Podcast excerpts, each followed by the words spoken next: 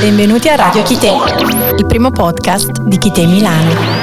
Creato dalle donne per le donne. Ben ritrovate di nuovo al podcast di Chite Milano. Io sono Federica ai microfoni insieme alla super Giustina. Ciao ragazzi, come state? Beh, noi siamo arrivate quasi a conclusione di questo viaggio in sei episodi. Questo sarà appunto il sesto ed ultimo episodio del primo podcast di Chite e siamo in compagnia di un ospite molto molto speciale.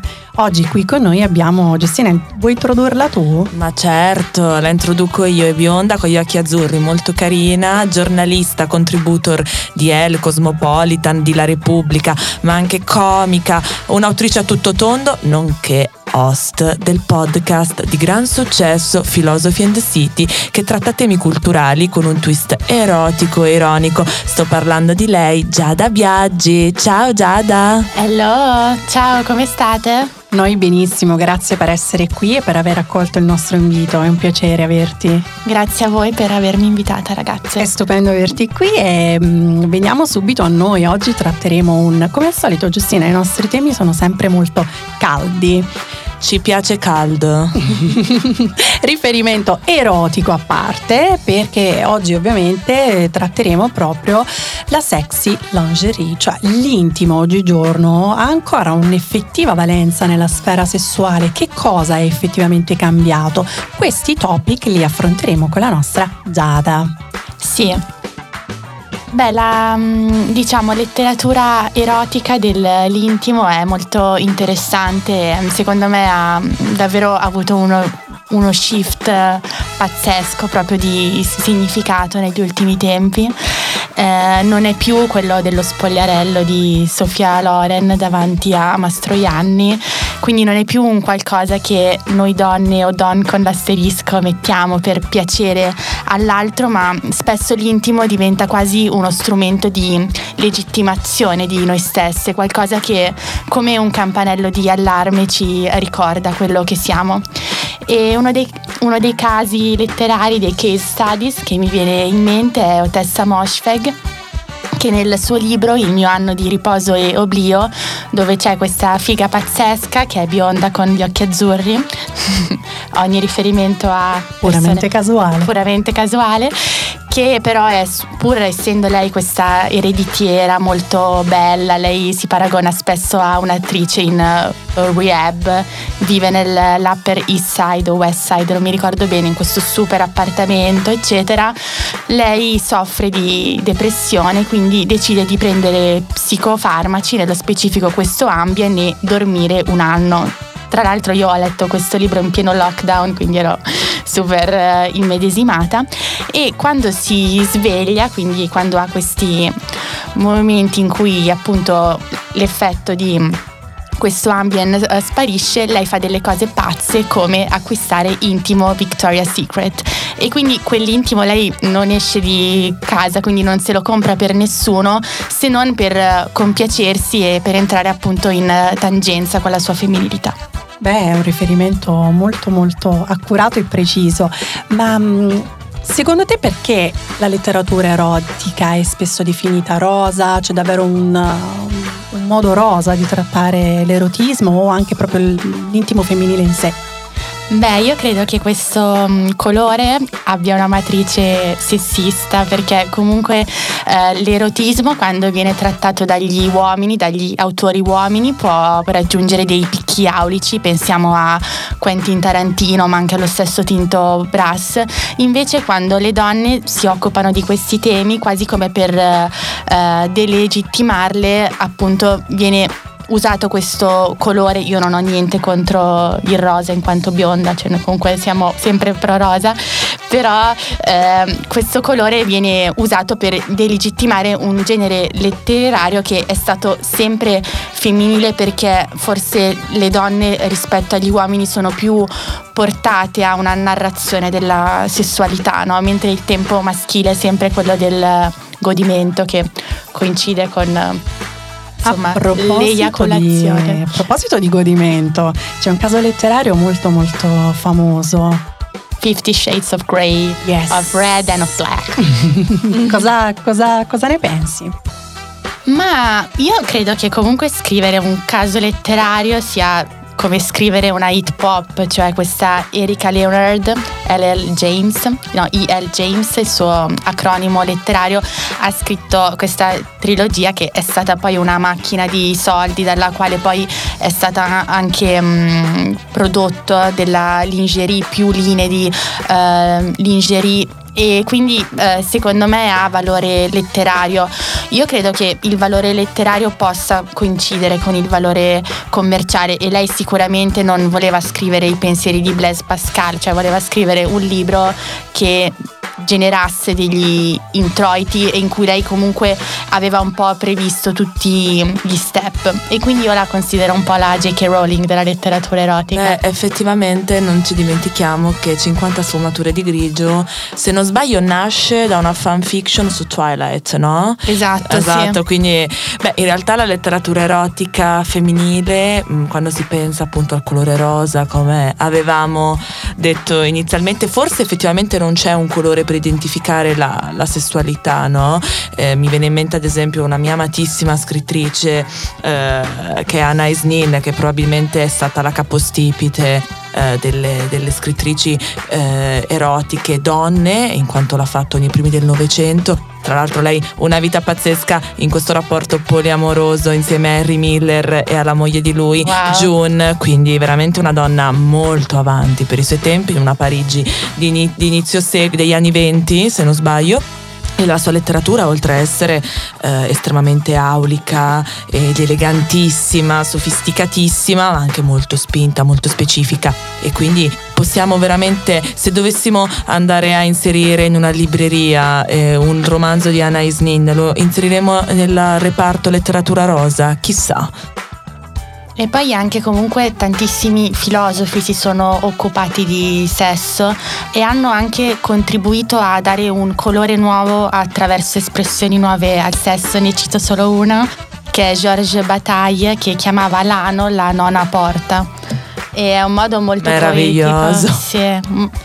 Sì, ma nel senso che comunque c'è anche tutto un filone che è la filosofia del desiderio, cioè il sesso alla fine è stato molto più intellettuale, però ecco questa legittimazione intellettuale eh, finora è stata istituzionalizzata solo dal maschile o prevalentemente dal maschile. Un altro libro molto bello che non parla strettamente di lingerie che però voglio consigliare è un saggio di Elisa Cuter che si chiama uh, Ripartire dal desiderio dove lei appunto usa il sesso come strumento intellettuale anche di uh, superamento di quello che lei definisce il femminismo essenzialista, cioè le dice uh, ripartiamo da quello che mi piace e che ci piace in netta polemica con una iperlegislazione del eh, rapporto tra i sessi, cioè in sintesi lei dice riferendosi al caso Weinstein, che gli uomini hanno fatto così schifo perché c'è stato un potere economico che gli ha permesso di fare così schifo, no? quindi che la maggior parte dei produttori fosse uomo, eccetera. Però lei dice se la maggior parte delle produttrici fossero donne, forse non faremo anche noi così schifo e lascia un po' la domanda eh, aperta, quindi è anche bello che la sessualità eh, rimanga un po' un uh, terreno fertile, insomma. Questo mi fa pensare molto che oggigiorno c'è anche un senso di rivalsa legittimata, che non è un, dire, una, una rivalsa che vuole puntare ad arrivare al di sopra, poi posizionarsi al di sopra degli uomini, ma a parlare proprio di uguaglianza di genere in qualsiasi contesto della società odierna. E si parlava proprio prima tra di noi del, del rapporto che noi donne abbiamo con l'intimo indossato per noi stesse rispetto agli, a molte donne che appunto scelgono di indossare intimo magari per il o la partner. Mm-hmm. Che cosa ne pensi a riguardo proprio come donna, da donna a donna? Perché poi questo è anche un po' un salottino radiofonico in cui le nostre uh, ascoltatrici condividono con noi le proprie opinioni opinioni. Sono certa che a loro potrebbe far piacere sapere da donna a donna qual è la tua opinione in merito. Ma io ormai vabbè, faccio una battuta, lo indosso solo per eh, il mio cane, Vittorio. Che salutiamo. Quindi, un bacio a Vittorio. quindi oramai diciamo che lo indosso prevalentemente per lui e, e niente. Però sì, no, no, io credo molto che stare, stare bene in, in, noi stesse, oltre ogni retorica, poi sia, sia, la, sia la via. Il cinema, oh, scusami, Anche perché no, volevo soltanto dire che paradossalmente, un po' come il discorso della ceretta che ci siamo fatti alla prima puntata, quando sei pronta con l'intimo giusto, perfetto, eh, non succede mai niente. A volte le cose migliori avvengono per caso quando hai la mutanda della nonna. Alla Bridget Jones. Esatto, esatto. Ma a proposito Perché poi magari gli uomini effettivamente, o gli uomini o insomma i par- le partner, i partner in generale, sono veramente poi colpiti da- dall'intimo, fa veramente la differenza poi o magari in quel momento non vedi l'ora semplicemente di vedere il corpo nudo e crudo del- della persona, oggetto del tuo desiderio. Questo non ho ancora capito sinceramente. io ho a volte ho l'impressione che gli uomini non facciano realmente caso all'intimo che indossiamo. Sì, come hai i vestiti. In realtà è tutto uno storytelling eh, autoperiferito a noi stesse spesso. Ma a proposito di storytelling, mh, quello che poi è interessante per noi donne è indossare soprattutto un intimo che ci rispecchia e che è affine a noi. C'è un caso, non so, anche cinematografico, tipo mi viene da pensare a Sex and the City. Sì, Cosa succede? sì, ma in Sex and the City diciamo che ci sono due fashion moments eh, riguardanti l'intimo che a me piacciono tantissimo. Allora, il primis, il, sì, in primis, il primo è mm, quando eh, Aiden si trasferisce a casa di Carrie e che c'è questa scena in cui entrambi vengono eh, ripresi diciamo mentre sono di spalle e lei indossa le mutande di lui che oggi diciamo appunto siamo nell'era dell'intimo genderless, anche voi se non Sì, sbaglio. confermo, noi con Kitty abbiamo lanciato il primo boxer genderless per lui e per lei, vero? Esatto, però appunto al tempo, diciamo nella mia mm, nel mio immaginario appunto di adolescente della provincia milanese era stata una cosa che mi aveva insomma abbastanza eh, sorpreso. E poi l'altro fashion moment molto divertente è quando lei appunto si deve agghindare quindi si deve fare tutto lo styling per la copertina del libro e all'art direction della castissima Samantha Jones che le mette su questo, ehm, sì, questo completino con tutte le piume, insomma molto kitsch, no? e anche questa idea che la scrittrice di sesso debba per forza essere volgare, tipo la mia style, cioè a me piace scrivere di sesso, mi piace parlarne più che farlo forse, perché no, scherzo, scherzo, scherzo, e, mm, però appunto ho un look molto casto, cioè mi vesto tipo un po' come Virginia Woolf, quindi eh, in realtà anche l'idea che, quest- che la ragazza che scrive di sesso debba per forza essere poi esplicita nell'abbigliamento, ecco, lasciamocela alle spalle. Un cliché. È un vero. cliché estetico, un altro stereotipo da Esatto. abbattere. E mm, abbiamo parlato di letteratura, abbiamo parlato di cinema. Mi viene da pensare anche al settore pubblicitario. Sì, esatto. E, mm, personalmente la mia campagna di underwear eh, preferita è stata quella che Sofia Coppola ha diretto sotto l'art direction di Ralph Simmons per Calvin Klein e è molto bella, c'è questo bianco e nero un po' neorealista che non appartiene eh, totalmente al pastellato diciamo di eh, Sofia Coppola. E, mm, però è molto bello perché ci sono tutte queste attrici tra cui la sua musa per eccellenza Kirsten Dunst che si danno a questo storytelling dell'intimo. E c'è anche una sorta di, tim- di timidezza e secondo me questo è molto poetico no? da entrambe le parti quindi c'è questo sguardo della camera molto orizzontale da una bellissima campagna che tra l'altro era stata inclusiva ante litteram perché nella campagna di intimo maschile c'era il cast di Moonlight fatto solo da uomini e don- no, da uomini di eh, colore che aveva vinto agli Oscar con tutte quelle polemiche bla bla bla e quindi insomma era stata una campagna di intimo inclusiva prima che l'inclusivismo diventasse un po' un must dello storytelling della moda, quindi il nostro Ralph Simmons è sempre comunque avanguardista. Sempre avanti, Sempre 10 avanti. spanne. Esatto. E ragazze, prima Giada dicevi timidezza, questa parola mi ha anche un attimo spalancato una porta. Secondo La te nona porta. anche, secondo te c'è della sensualità nella timidezza? Penso alla tua risposta come non so, un suggerimento a tutte le ascoltatrici che magari ancora si sentono impacciate nell'intimo, non hanno trovato l'intimo giusto, non hanno un rapporto consapevole pienamente con il proprio corpo. Per cui penso, secondo te nella timidezza, nella in questa sorta di ingenuità che poi è anche un po' poetica, come dicevi tu, cioè della sensualità.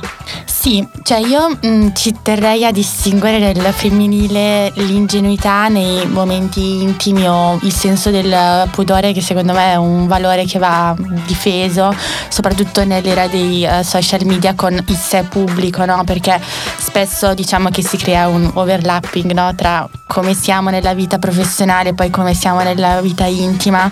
Io ad esempio, vabbè, mi sono un po' scavata la, to- la fossa da solo, però faccio un sacco di battute sui problemi di erezione, ma perché mi fanno sorridere, perché le trovo comiche, anche un modo per boh, scherzare un po' e spero che agli uomini boh, possa un po' piacere. Non prendetevela sul serio, esatto, che succede a tutti. Esatto, però ecco, io non ho mai avuto un fidanzato con problemi di erezione, è solo una cosa che mi fa sorridere, no? Perché dico, boh, eh, così come faccio battute ecco, sulla secchezza vaginale, ma per me sono solo jokes, no? E spesso poi le persone pensano che io faccia questi jokes e poi sia una dea del shash, invece no. No, no, mi vengono in mente, quando lei parla di tutte queste, queste, dinamiche, mi vengono in mente tante chiacchierate con le mie amiche perché sembra che ultimamente gli uomini tra i 30 e i 40 abbiano eh, dei momenti di blocco durante... Eh, diciamo quando stanno per insomma eh, nell'atto insomma possiamo eh. eventualmente chiederlo anche alla nostra community di raccontarci le proprie storie senza sì, pare senza che non so, probabilmente dovuto anche ad, una, uh, ad un cambio genera- diciamo della socia- sociale della società eh, probabilmente questi uomini che sembrano così spaventati da queste donne che stanno acquisendo una forza una consapevolezza sempre più grandi e sento molte amiche che si lamentano che alcuni di loro fanno cilecca, però in ogni caso noi siamo molto inclusivi anche in quello, quindi questi uomini non li, non li bistrattiamo per avere queste defiance, anzi, cioè ragazzi può succedere e quindi calmi. Soprattutto vorrei ricordare che accade anche a noi donne di non riuscire ad arrivare all'orgasmo al momento. Eh, spessissimo. Cioè, esatto, spessissimo. esatto. E cioè. comunque sì, c'è anche questa cosa che... Um, del, del, senso di colpa che come dico io Woody allen è un sentimento molto giudeo-cattolico, no? nel senso che ehm, un'erezione mancata genera un senso di colpa, cioè è anche bello appunto come dice eh, Elisa in ripartire dal desiderio che boh, il sesso sia solo il sesso e comunque la logica della competizione, del capitalismo performativo dovrebbe venire meno, insomma, cioè se l'uomo della tua vita non, non, non succede niente e, e idem. Quindi l'ansia da prestazione, diciamo, secondo me spesso è data dal fagocitare delle dinamiche anche lavorative e professionali in una dimensione che dovrebbe restare entropica e libera. È vero, io sono d'accordo con te. Beh, eh, in chiusura quasi ragazze, eh, vorrei ricordarvi un'immagine bellissima che è quella della culotte rosa di Lost in Translation. Esatto, tra l'altro vi devo dire un fun fact perché Raccontaci. io per la mia laurea mi sono auto ero super fissata con Sofia Coppola e questo film e mi sono auto regalata un viaggio a Tokyo Wow! dove mi ero comprata non proprio delle culotte rosa, però delle culotte molto simili. Ero andata al karaoke, mi ero presa la parrucca rosa, volevo tipo rivivere il film incontrare il mio Bill Murray, ma non è successo niente di tutto questo. Potrebbero essere chite, tra l'altro, quelle culotte rosa. Potrebbero essere state fatte da noi, cioè guardando l'immagine. Sai che ora che ci penso? E tra l'altro, diciamolo, noi abbiamo regalato. Noi abbiamo regalato a Giada degli slip che sono tra l'altro rosa, quindi anche il riferimento il del colore. Tulle. È, esatto. Adesso esatto. faccio una foto e la paragono. È meglio il mio sedere o quello di Scarlett Johnson? Io eh, direi... Ragazzi, Tinto Brass diceva che faceva i provini col, col culo, si può dire, sì, delle donne. Questo lo censuriamo. Nel senso che diceva che da un sedere di una donna si capiscono tante cose. E Maestro Tinto forse ci avrà visto giusto. Beh, effettivamente sono sempre delle inquadrature, quelle di schiena, mh, mm, rispetto a volte a quelle frontali che possono raccontare Molto. Sì, soprattutto se vengono fatte da un female gaze, cioè il fatto che il film di Sofia Coppola si apra con l'inquadratura del lato B di Scarlett Johnson, come, come dire, lo depura uh, subito da ogni traccia tossica di sessualità malata, no? non c'è lo sguardo voyeuristico, ma diventa appunto uno sguardo orizzontale, infatti è una carrellata no? molto delicata e femminile. Ragazzi, abbiamo parlato di letteratura, abbiamo parlato di cinema, di pubblicità con questo massimo comune denominatore. Adesso parliamo di Grande Fratello. No. no. Come ultima domanda volevo chiedervi, secondo voi cosa possiamo consigliare alla nostra community per vivere la sessualità in modo libero? Io consiglio di leggere L'erotismo di Georges Bataille e poi masturbarsi con un succhio a clitoride. Beh, va bene. Con questo grande suggerimento noi diciamo che il viaggio è quasi è concluso, è volto al termine e assolutamente è stato molto bello innanzitutto intraprendere questo viaggio con te Federica, mi accompagna di merende Grazie, in queste puntate e anche con gli ospiti. Eh, le, le, ospitesse che sono venute eh, con noi, ci hanno accompagnato eh, in, questo, in, questo, viaggio e facciamo un saluto a tutte e speriamo di sentirci presto perché la, magari il podcast non finisce mica qui. Dai, lo speriamo, così magari possiamo avere anche tantissime altre ospitesse e parlare ancora di femminilità. Giada, sei stata stupenda, grazie. Grazie a voi. Grazie mille. Ciao a tutti. Ciao lovers.